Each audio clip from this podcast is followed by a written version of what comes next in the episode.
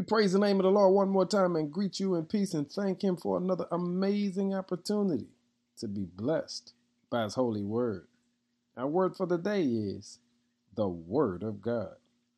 In Isaiah 40, verse 8 says, The grass withers, the flower fades, but the word of our God stands forever.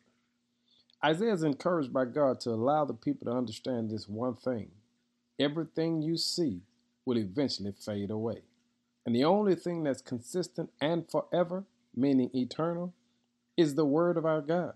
And so he allows everybody to understand that the believers should be shouting as loud as they can to everyone that's in listening distance to understand the power they have when they stand on the word. Because the word is eternal, it'll never fade away, it'll be here when we're all gone.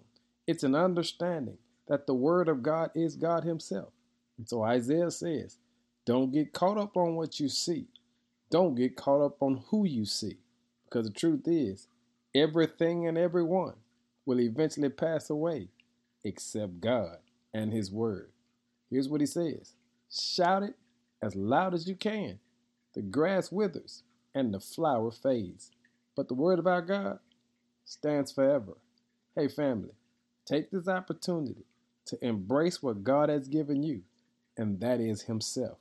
It's called the Word of God. And when you stand on that, you're standing with eternity. Give Him glory today and allow somebody else to know that they have access to a holy God. The grass withers, the flower fades, but the Word of our God, it stands forever. Be blessed, saints. In Jesus' name, amen.